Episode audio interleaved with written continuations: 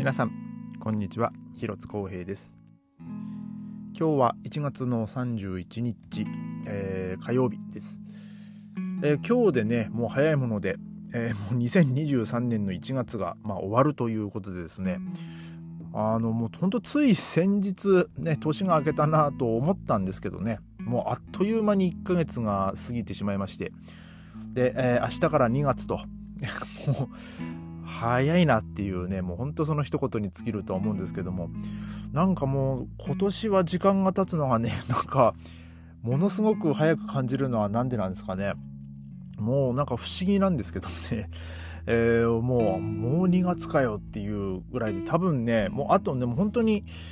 もう本当またね、この今月もね、28日しかないですから、あの 2, あ2月もね、28日しかないですから、えー、まあ多分ね、ほんとこれもあっという間にね、過ぎていくんだろうなと。で、まああと 1, 1ヶ月後にはですね、まあ3月になって、えー、まあ僕はですね、またバイクにね、まあまた乗って、えー、まあちょっとね、まあ仕事行ったりね、まあちょっとドライブも行けたりするのでね、まあ僕はあと1ヶ月がね、ちょっと待ち遠しいっちゃ待ち遠しいんですけども、まあなかなか、ちょっとね、まあ今日僕その職場の上司ともね、喋ってましたけどもね、なんか今年早くね？っていう ね、話してましたね。で、えー、まあその、年末にね、あの、まあ僕も日本に帰るし、で、まあその彼らも日本にね、ちょっとこう旅行に来たいっていう話もしてたんでね、なんかもうあっという間に年末になりそうだね、って なんかね、そんな話をね、今日は、えー、2人でしておりました。えー、今日はですね、ちょっと今日、あの、少しまた、あの、気になるニュースをですね、まあ取り上げたいんですけども、えー、今日、あの、発表になったとあるデータがありまして、で、まあ多分ね、まあ多分全世界どこの国にも、まあ、あるであろう、まあ例えばこう政治家の汚職問題とか、まあその、いろいろと、まああの、なんか公務員によるね、まあ不正行為だったり、まあその、要は腐敗ですね。もう、えー、まあその、まあ全、その世界地図で見て、で、なんかこう、色が赤ければ赤いほどその腐敗が進んでいる国というですね、えー、まあその、えー、まあその国によってその政治や行政において、えー、まあまあそういうね、なんかこう、まあ悪いことをしてる、まあ企んでる、えー、まあそういう人たちが大勢いる、えー、っていうですね、えー、まあそういうのをこう、調べてるですね、非政府組織、えー、トランスファレンシー・インターナショナルっていうですね、まあそういう団体が、えー、180の国と、と、えー、まあその地域を、まあその、まあ、計算というかこうデータを取ってですね、えー、まあ毎年なんか公表しているようで、で、あの、まあ全部の、えー、国ではないんですけども、でもまあほぼ、ほぼ180か、えー、180カ国、えー、ということで、まあ、地球上にあるですね、まあ、ほとんどの国が、えー、まあまあ、その、ラン、全部ね、こう、ランクで、えー、あの、あのまあ、点数とね、一緒にこう、えー、あの、表示されてるんですけども、えー、まあちょっとね、あのその、で、今年の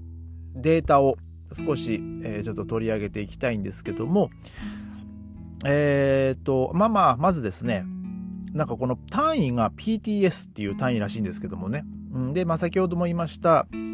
ー、まあ、このトランスファレンシー・インターナショナルが、まあ、調査、公表している腐敗認識指数っていう、えー、らしいんですけども、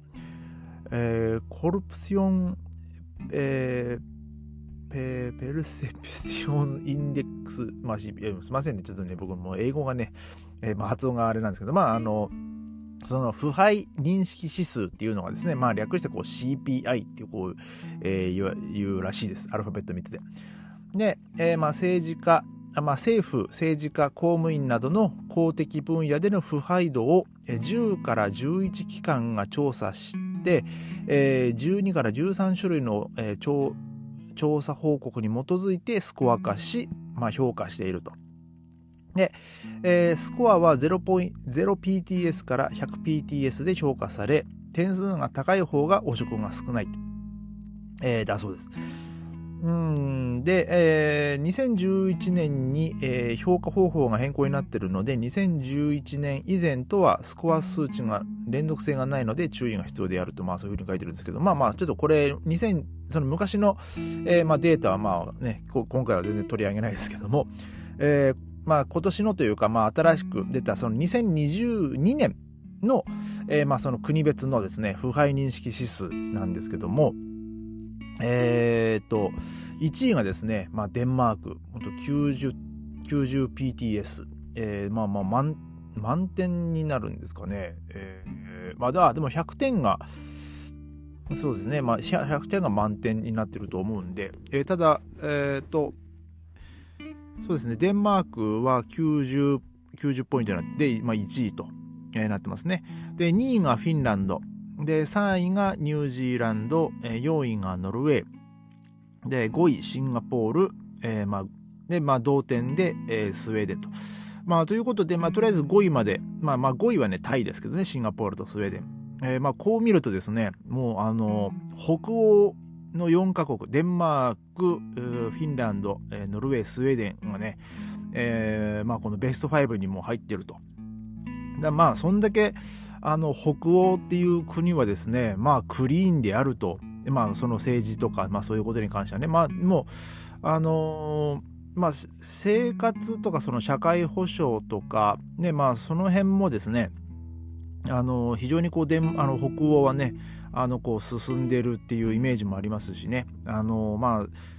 住みやすいか住みやすくないかはまあさておき、えー、まあでもねあのまあ物価もまあ高いのでまあその分、あの、その税金も高い。で、なおか、でもちゃんとその税金がですね、その国民に還元されてるっていうね、えー、まあそういう、あのスタイルの国なのでね、あの、まあ僕もね、なんか北欧、あのね、フィンランドとか行きましたけども、えー、なんかね、こうみんなこう、あの、なんか、まあ、まあ、幸せ指数じゃないですけど、で、なんか、すごいね、こう、なんか、のびのびと、ね、まあ、暮らしてる感じはしましたね。まあ、もちろん自然もたく、ね、あたくさんあるし、まあ、都市部の、えー、人たちも、まあまあ、そうなんですけども、でも、なんかね、やっぱこう、すごい北欧はね、そういう意味では、なんかこう、明るいっていうか、そう、暮らしやすいっていうか、あとは、まあ、その、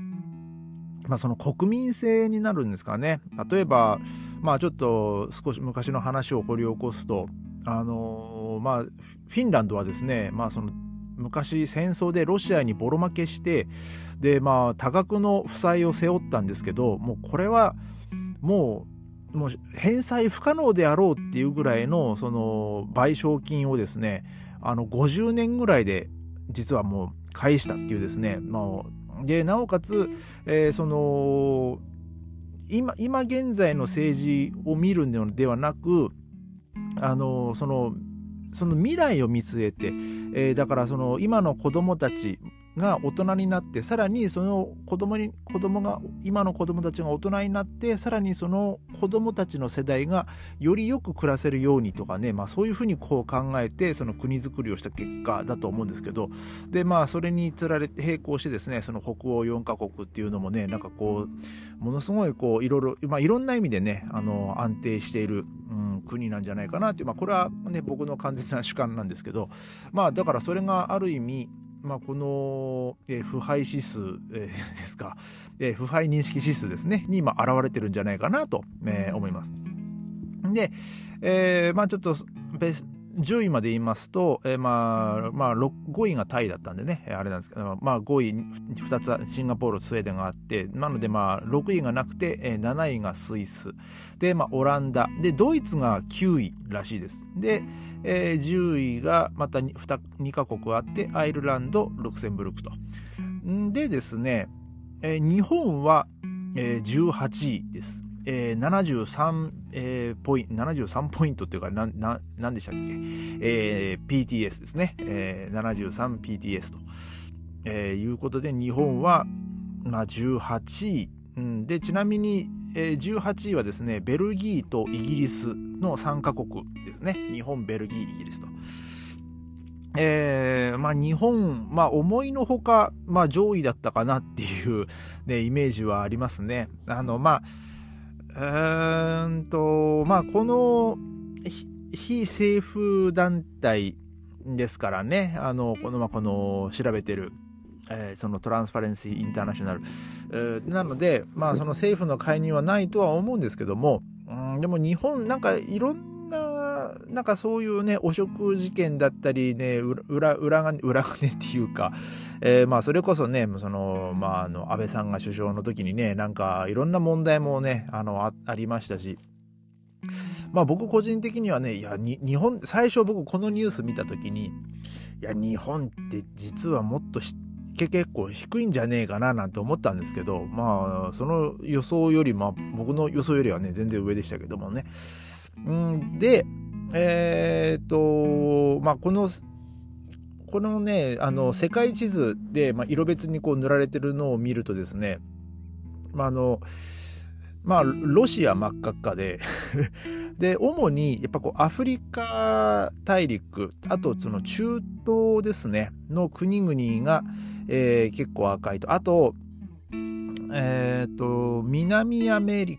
カが、まあ、赤ではないですけども、まあ、赤の国も一つありますけども、まあ、非常にこう、数値としては、あの、まあ、高い方に、まあ、分類されてますね。まあ、メキシコなんかもまあ、そうなんですけども、えー、で、ちなみに、最下位がですね、ソマリアですね。で、ソマリアが、えっ、ー、と、なんとですね、わずか12ポイントと、もうダントツですね。で、その、まあ、ブービー賞、えー、シリアがですね、170、173位、あ、178位、えー、まあ、178位が南スーダンとシリアで13ポイントと。えー、で、まあ、北朝鮮が17ポイント。うん、まあね、どうなんですかね。あの、北朝鮮もなんかいろいろと隠してそうな気はするんですけども、でも、ね、まあ、あれですかね、不正行為をしたらね、あの、あの、罰せられますからね、あの、この国はね。えー、だからまあ、そういう点ではね、あの、非常にこう、グレーな部分もあると思うんですけども。えー、で、なおかつ、この、まあ、今話題のロシアはですね、えー、まあ、137位と、まあ、電に 23PTS、あ、28、えー、PTS。なんか今日数字読み間違えるな。なんでだろう。えー、ということですね。まあ、ロシアもね、まあ、ロシアの場合はもう首相からしてね、もうなんかもうちょっと腐敗してる感じがしますからね、もうはっきり言っちゃうとね、もうなんとかしてくんねえかなってはもう思うんですけども。で、やっぱりこう見るとですね、あのまあ、発展途上国っていうのもまあもちろんそうなんですけど、まあ、でもやっぱりその